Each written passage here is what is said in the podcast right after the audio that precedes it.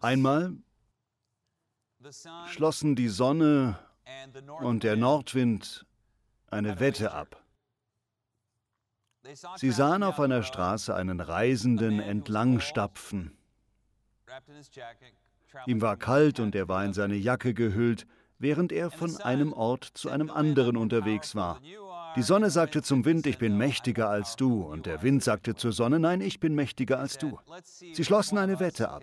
Sie sagten, schauen wir mal, wer von uns diesem Mann seine Jacke wegziehen kann. Der Wind war zuerst dran.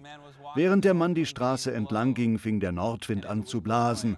Doch je mehr er blies, desto fester wickelte der Mann die Jacke um sich. Der Wind versuchte, die Jacke wegzublasen, aber der Mann kauerte sich zusammen und drückte seine Jacke fest an sich. Dann sagte die Sonne, jetzt bin ich dran. Und die Sonne strahlte heiß und erwärmte alles. Die Wolken lichteten sich und der Mann fing an zu schwitzen und zog von ganz allein die Jacke aus. Das ist eine berühmte Fabel, eine von Aesops Fabeln, die schon sehr alt sind. Wahrscheinlich stammte sie ursprünglich nicht einmal von Aesop, sondern geht auf noch eine ältere Weisheit zurück. Der Grundgedanke dreht sich um die Überzeugungskunst, wie man sich auf nützliche und gute Weise behaupten kann. Denken Sie daran, die Lehren von Jesus sind praxisnah. In ihnen steckt wahre Weisheit. Obwohl diese Fabel nicht von Jesus stammt, stimmt sie. Sie zeigt, wie wir uns verhalten können, wenn wir in eine Auseinandersetzung geraten, sei es mit einem guten Freund, dem Ehepartner, mit einem Feind oder jemandem online. Vielleicht sind Sie einer jener Witzbolde, die gerne öffentliche Kommentare im Internet schreiben. Falls ja, dann Gott segne Sie.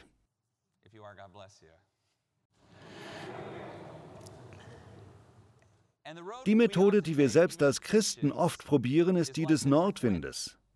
Ich werde diesem Mann seine Jacke wegblasen. Ich werde meine Argumente so überzeugend und leidenschaftlich vorbringen, dass der andere gar nicht anders kann, als nachzugeben. In Wirklichkeit wird sich der andere kaum an die Argumente erinnern, sondern hauptsächlich, welches Gefühl wir ihm vermittelt haben. Wir Menschen sind in dieser Welt Säugetiere. Wir sind tatsächlich Tiere. Es gibt einen Teil von uns, der ist biologisch, richtig? Ein Teil von uns kommt aus dem Boden. Das ist der Teil, den wir mit Hunden, Schweinen, Giraffen und Katzen teilen. Richtig? Das ist der tierische Teil von uns. Dann gibt es jedoch noch einen anderen Teil. Gott hat uns seinen Atem eingehaucht, etwas viel Höheres als das rein tierische. Das ist der Teil von uns, der das Triebhafte in uns hasst, Besonders in unserer modernen Welt befinden wir uns in einem ständigen inneren Kampf zwischen unserer menschlich-tierischen Natur und der göttlichen Natur, die Gott in uns hineingelegt hat. Ganz viele von uns verspüren diesen Kampf.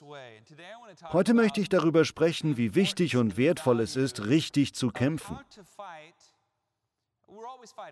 Wir haben ständig Auseinandersetzungen, oder?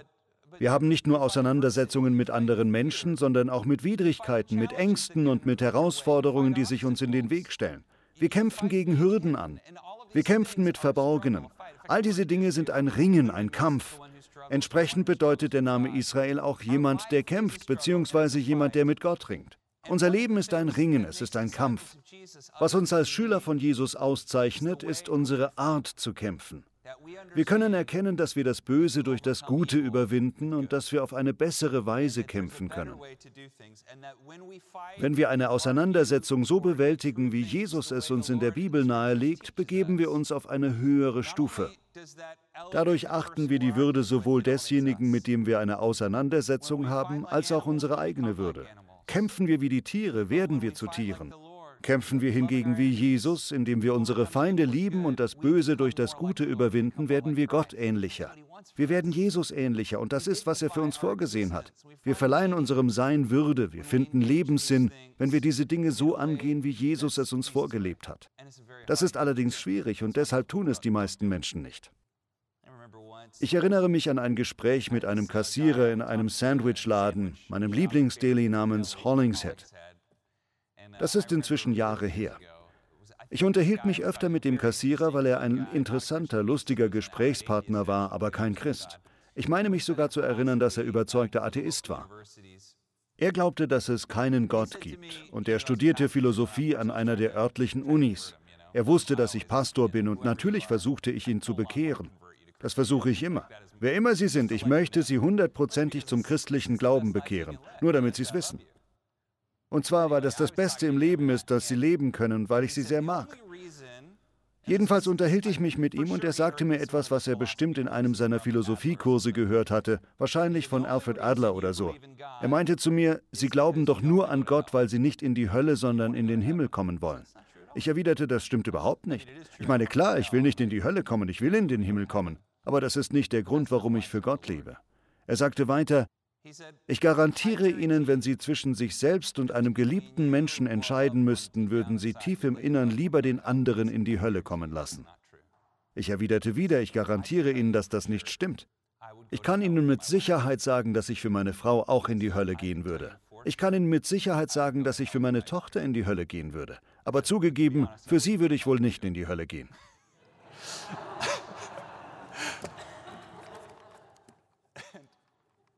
Ich glaube, er glaubte mir, wirklich. Ich glaube, er glaubte mir. Ich sagte, aber die gute Nachricht ist, dass ich für meine Frau oder meine Tochter oder für sie gar nicht in die Hölle gehen muss. Jemand ist bereits für uns in die Hölle gegangen. Wir müssen bloß darauf vertrauen und es für uns annehmen. Das ist die gute Nachricht. In jeder anderen Religion geht es oft darum, alles richtig zu machen, damit man Erlösung oder Erleuchtung erlangt und nicht in die Hölle kommt. Doch darum geht es beim christlichen Glauben nicht. Das unterscheidet uns von jeder anderen Weltanschauung, nämlich dass wir ohne unser Tun dazugehören. Wir gehören ohne unsere Taten dazu. Gutes Tun ist zwar wichtig, aber es erwächst aus dem Geliebtsein. Es erwächst daraus, ein Kind Gottes zu sein. Es ist eine Verwandlung, die im Herzen stattfindet. Es ist nicht etwas, das wir aus Angst heraus tun, sondern aus völliger Liebe zu Gott, verstehen Sie? Wenn wir auf diese Weise verwandelt werden, dann kämpfen wir auch für das Gute, dann kämpfen wir für das Richtige.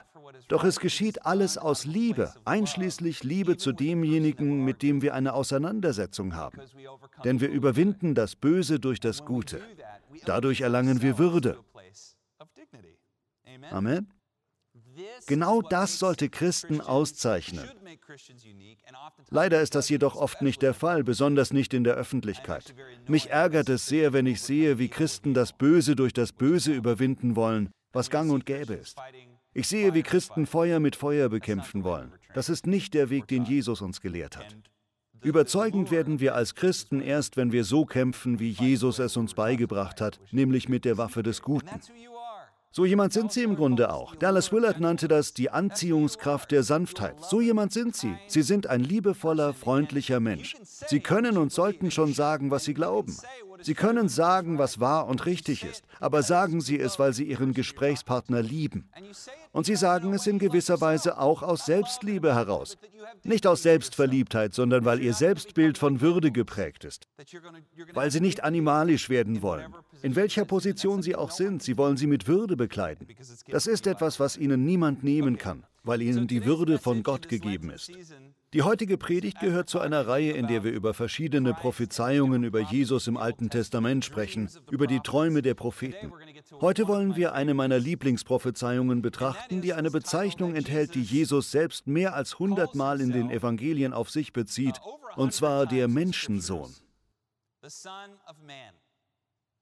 Sind Sie ein Fan der Evangelien? Ich hoffe ja. Ich hoffe, Sie lesen sie. Dann ist Ihnen vielleicht auch schon mal aufgefallen, dass Jesus sich selbst nie als Messias bezeichnet. Letzte Woche habe ich ein paar Stunden damit zugebracht, nachzuprüfen, ob Jesus sich tatsächlich nie direkt als Messias bezeichnet, auch wenn er mehrfach bestätigt, dass er der Messias ist. Andere nennen ihn den Messias und er gibt seine Zustimmung. Beispielsweise sagt Petrus, du bist der Christus, der Sohn des lebendigen Gottes, und Jesus erwidert, du kannst dich wirklich glücklich schätzen, Petrus. Oder einmal sagt eine Frau zu ihm, wenn der Messias kommt, wird er uns alles erklären, und Jesus erwidert, du sprichst mit ihm. Ich bin es. Aber in seinen Lehren und Gleichnissen spricht Jesus häufig von sich in der dritten Person und da bezeichnet er sich nie als Messias, obwohl er eindeutig bestätigt, dass er das ist. Stattdessen benutzt er eine Bezeichnung, die sich von einer berühmten Bibelstelle her ableitet, die im Gedächtnis seiner Zuhörer ganz bestimmt eingebrannt ist. Wie nennt er sich? Den Menschensohn. den Menschensohn. Ich bin immer wieder überrascht, wie viele Christen und ehrlich gesagt auch Pastoren nicht wissen, worauf Jesus sich damit bezieht. Die meisten scheinen zu glauben, Jesus wolle damit bloß sein Menschsein hervorheben. Und wörtlich gesehen tut er das auch, aber es ist noch etwas Tieferes. Denken Sie daran, seine Zuhörer kennen das Alte Testament auswendig. Sie wissen, dass er sich auf eine berühmte Passage im Buch Daniel bezieht, die sehr seltsam ist, bizarr. Wir wollen gleich auf Daniels Traum zu sprechen kommen, aber Sie müssen verstehen, wo Daniel war, als er träumte. Er war an einem Ort namens Babylon. Vor kurzem sprachen wir darüber, dass Adam und Eva den Tieren ähneln, sich aber auch von ihnen unterscheiden. Richtig? Sie herrschen über die Tiere, weil der Atem Gottes in ihnen ist. Die Erkenntnis Gottes, das Leben Gottes, wodurch sie sich von den Tieren unterscheiden. Als sie dann sündigen, geben sie das in gewisser Weise auf, nicht wahr? Sie sehen die verbotene Frucht und der Teufel sagt, nehmt sie euch einfach, nehmt euch, was euch zusteht. Gott möchte nicht, dass ihr so seid wie er. Nehmt es euch einfach. Gesagt, getan. Doch selbst als sie diese Regel brechen, hat Gott weiter so viel Erbarmen mit ihnen. Er liebt sie weiter. Er gibt ein Versprechen hinsichtlich des Nachwuchses von Eva. Behalten Sie dieses Bild im Hinterkopf. Und zwar sagt er zur Schlange, er wird dir auf den Kopf treten und du wirst ihn in die Ferse beißen. Die Prophezeiung ist also, dass Eva Nachkommen haben wird. Sie bezieht sich auf Evas Kinder, gute Kinder. Doch auch Satan, die Schlange, das Tier, wird Nachkommen haben und zwischen den beiden Nachkommenschaften wird Feindschaft herrschen. Sie werden ständig miteinander kämpfen. Und Evas Kinder werden die Kinder des Tieres paradoxerweise dadurch besiegen, dass sie gebissen werden. Die Ferse wird von der Schlange gebissen zertritt ihr dabei aber den Kopf. Genau das hat Jesus am Kreuz getan.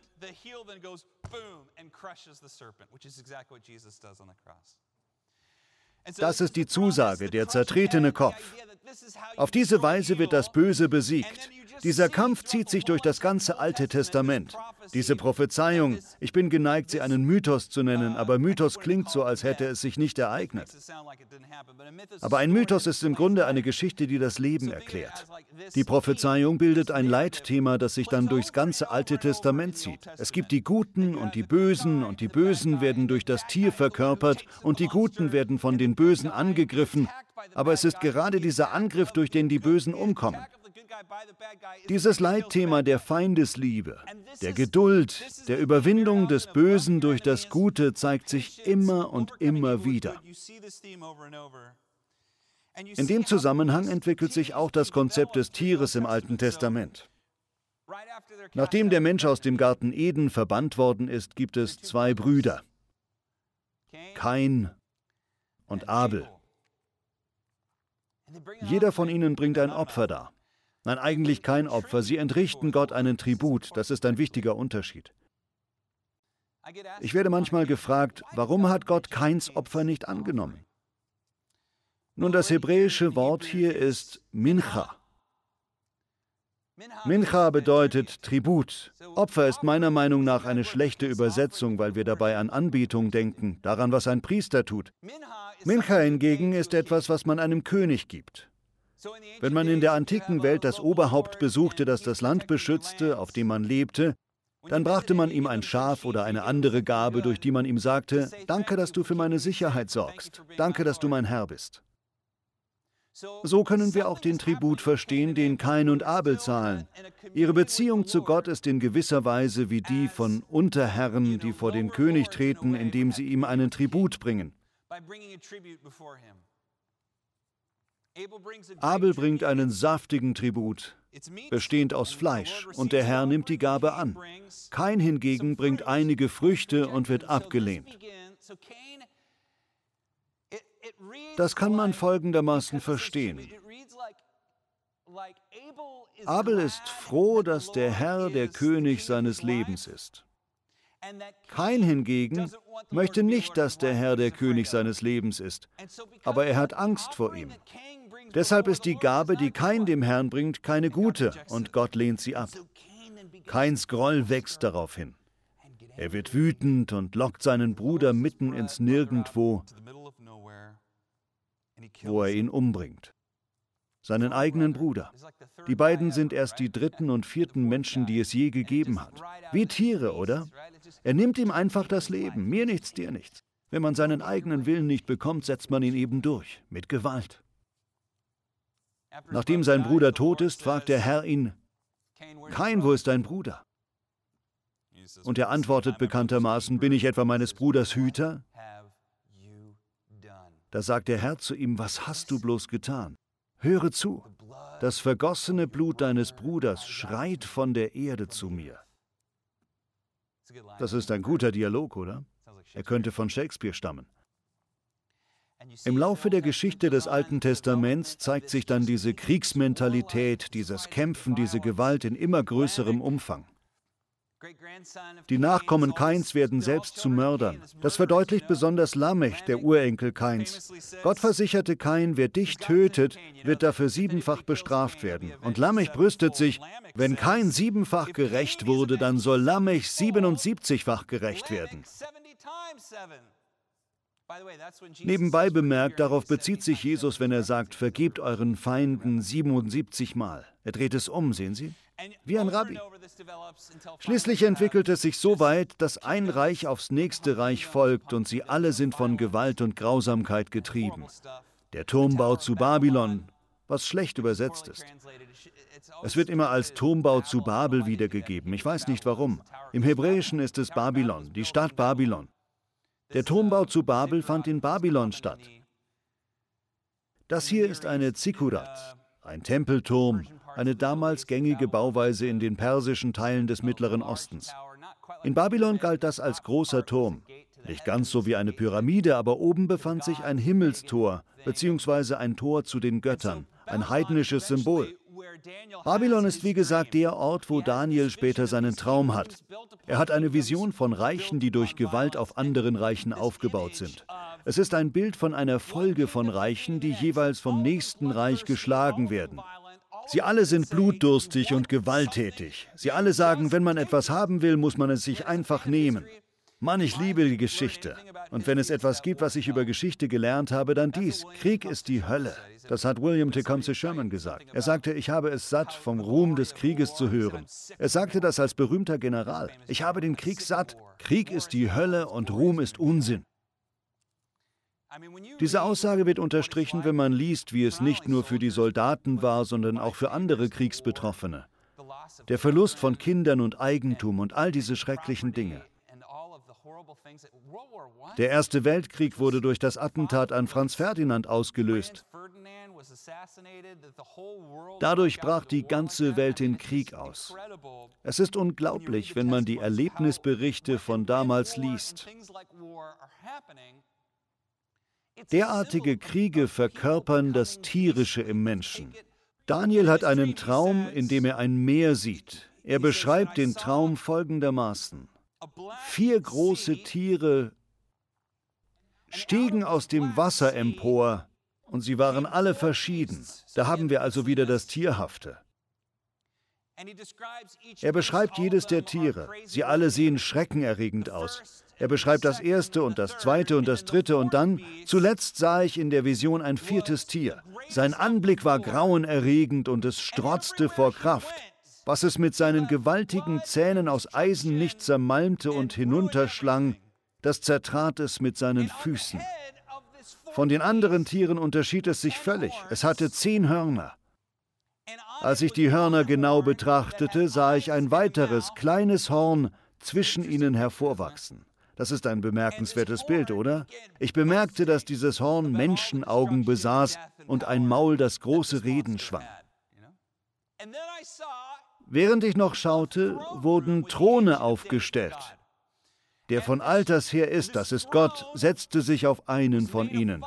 Der Thron war von Flammen umgeben. Im Alten Testament ist Feuer immer ein Sinnbild für Gott, ein Feuerthron. Sein Gewand war weiß wie Schnee und sein Haar war so hell wie reine Wolle.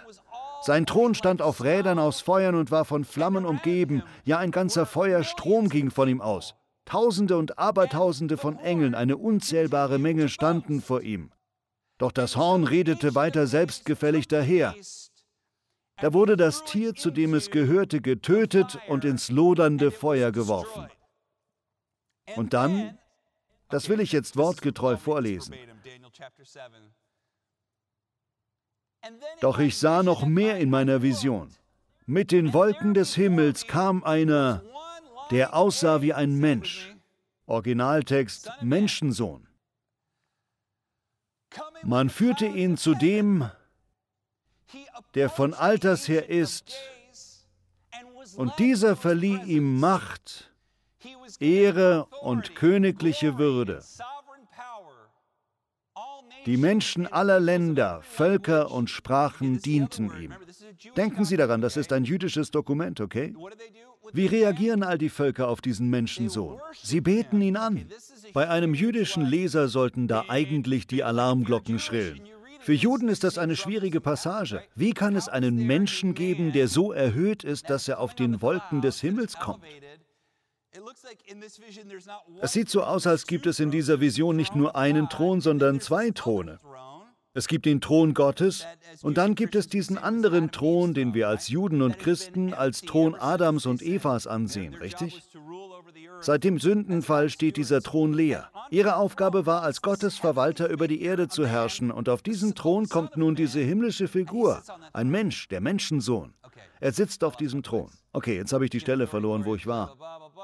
Und dieser verlieh ihm Macht, Ehre und so weiter und so weiter. Menschen aller Länder dienten ihm. Oh ja, das ist es. Für immer und ewig wird er herrschen. Sein Reich wird niemals zerstört. Wenn Jesus sich selbst als Menschensohn bezeichnet, bezieht er sich eindeutig auf diese Passage. Damit sagt er, ich bin dieser Mensch, dieser Menschensohn, der gekommen ist. Ein paar Mal verweist er sogar direkt auf diese Passage. In Matthäus 26, 63 und 64 wird er gefragt, bist du der Messias? Sag es uns ohne Umschweife. Das ist bei seinem Verhör kurz bevor er zum Tod am Kreuz verurteilt wird. Er erwidert, ja, du sagst es. Und ich versichere euch, von jetzt an, wie gesagt, seine Kreuzigung steht kurz bevor, werdet ihr den Menschensohn an der rechten Seite des allmächtigen Gottes sitzen und auf den Wolken des Himmels kommen sehen. Er zitiert hier Daniel. Er sagt, ich bin dieser Menschensohn. Nach 500 Jahren bin ich gekommen. Wie hat der Menschensohn nun das Tier besiegt? Wie?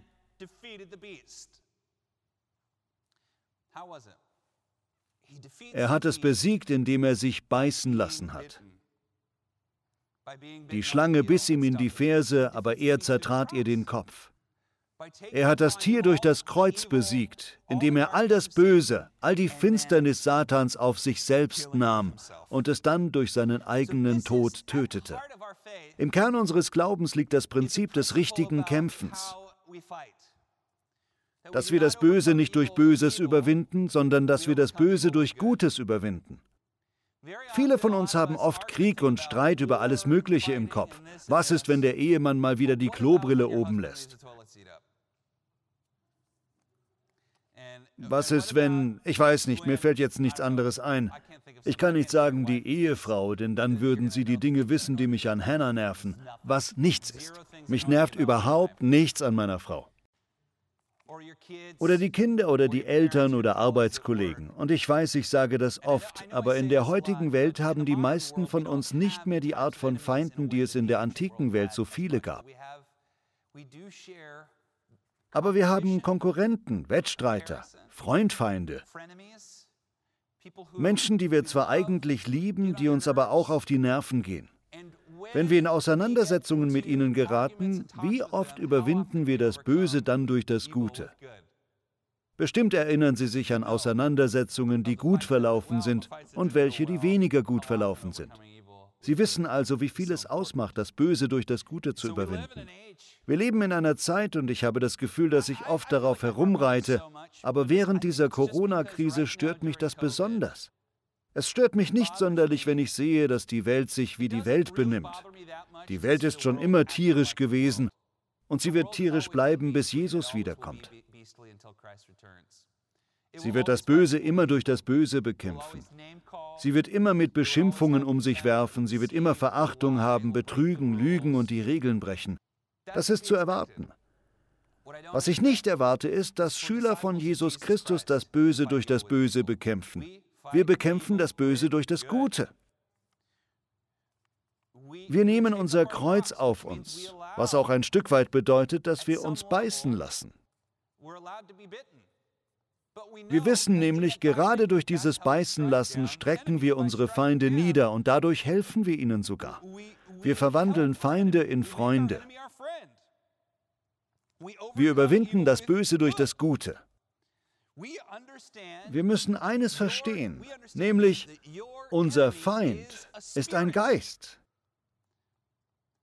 In fast jedem Fall ist es der Geist der Person, der uns stört, nicht die Person selbst. Es ist der Geist einer Organisation, gegen den wir kämpfen, nicht die Menschen in einer Organisation. Es ist der Geist unserer Kinder, gegen den wir kämpfen, nicht die Kinder selbst. Es ist der Geist eines Freundes, gegen den wir kämpfen, nicht der Freund selbst. Wenn wir verstehen, dass es ein geistlicher Kampf ist, sollte es unsere Art des Kämpfens ändern. Es sollte unsere Art des Betens ändern. Es sollte unsere Art des Redens ändern. Wenn wir verstehen, dass der Kampf sich nicht gegen eine Person, sondern gegen einen Geist richtet, erkennen wir auch, was für eine wichtige Rolle Gebet in jeder Auseinandersetzung spielt. Bestimmt erkennen Sie das auch schon. Es gibt eine Geschichte über den heiligen Georg. Der Legende zufolge tötete Georg einen Drachen. Nun, es gibt noch einen Teil 2 der Geschichte. Es heißt, dass Georg nach seiner Drachentötung berühmt wurde. Überall, wo er hinkam, war er berühmt. Doch mit der Zeit langweilte ihn das und er wollte einen weiteren Drachen töten. Er machte sich auf die Suche nach einem weiteren Drachen. Doch der Drache, den er getötet hatte, war der letzte Drache auf Erden gewesen. Also beschloss er stattdessen wilde Tiere zu töten. Er tötete Löwen und Tiger und Bären. Meine Güte, genau.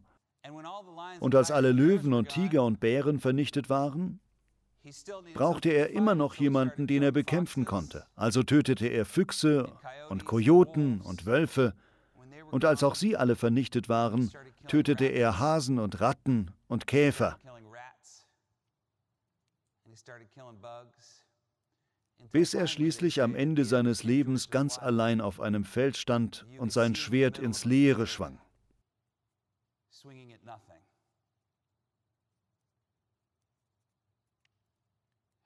Wie viele Menschen leben auch heute noch so? Wie viele von uns, die gegen Ungeheuer ankämpfen, werden dabei selbst zu Ungeheuern? Und wie viele von uns, die wie besessen für unsere politischen Ansichten oder unsere religiösen Ansichten kämpfen, was es im Einzelnen auch ist, finden sich auf einem Feld wieder, wo wir unsere Schwerter ins Leere schwingen? Wenn ich mir die Welt anschaue, sehe ich viele arme Seelen, die genau das tun. Aber nicht Sie. Sie sehen, dass wir Frieden haben. Wir kennen Satans Zukunft. Wir kennen unsere Zukunft. Wir wissen, dass die Welt in Gottes Händen liegt. Deshalb können wir Mittler der Freundlichkeit und Sanftheit sein. Wir verstehen, dass wir lieber wie die Sonne als wie der Nordwind sein können. Wir können durch Mitgefühl und Wärme überzeugen. Und ja, wir müssen auch mutig sein. Manchmal müssen wir direkt sein und manchmal sogar buchstäblich kämpfen.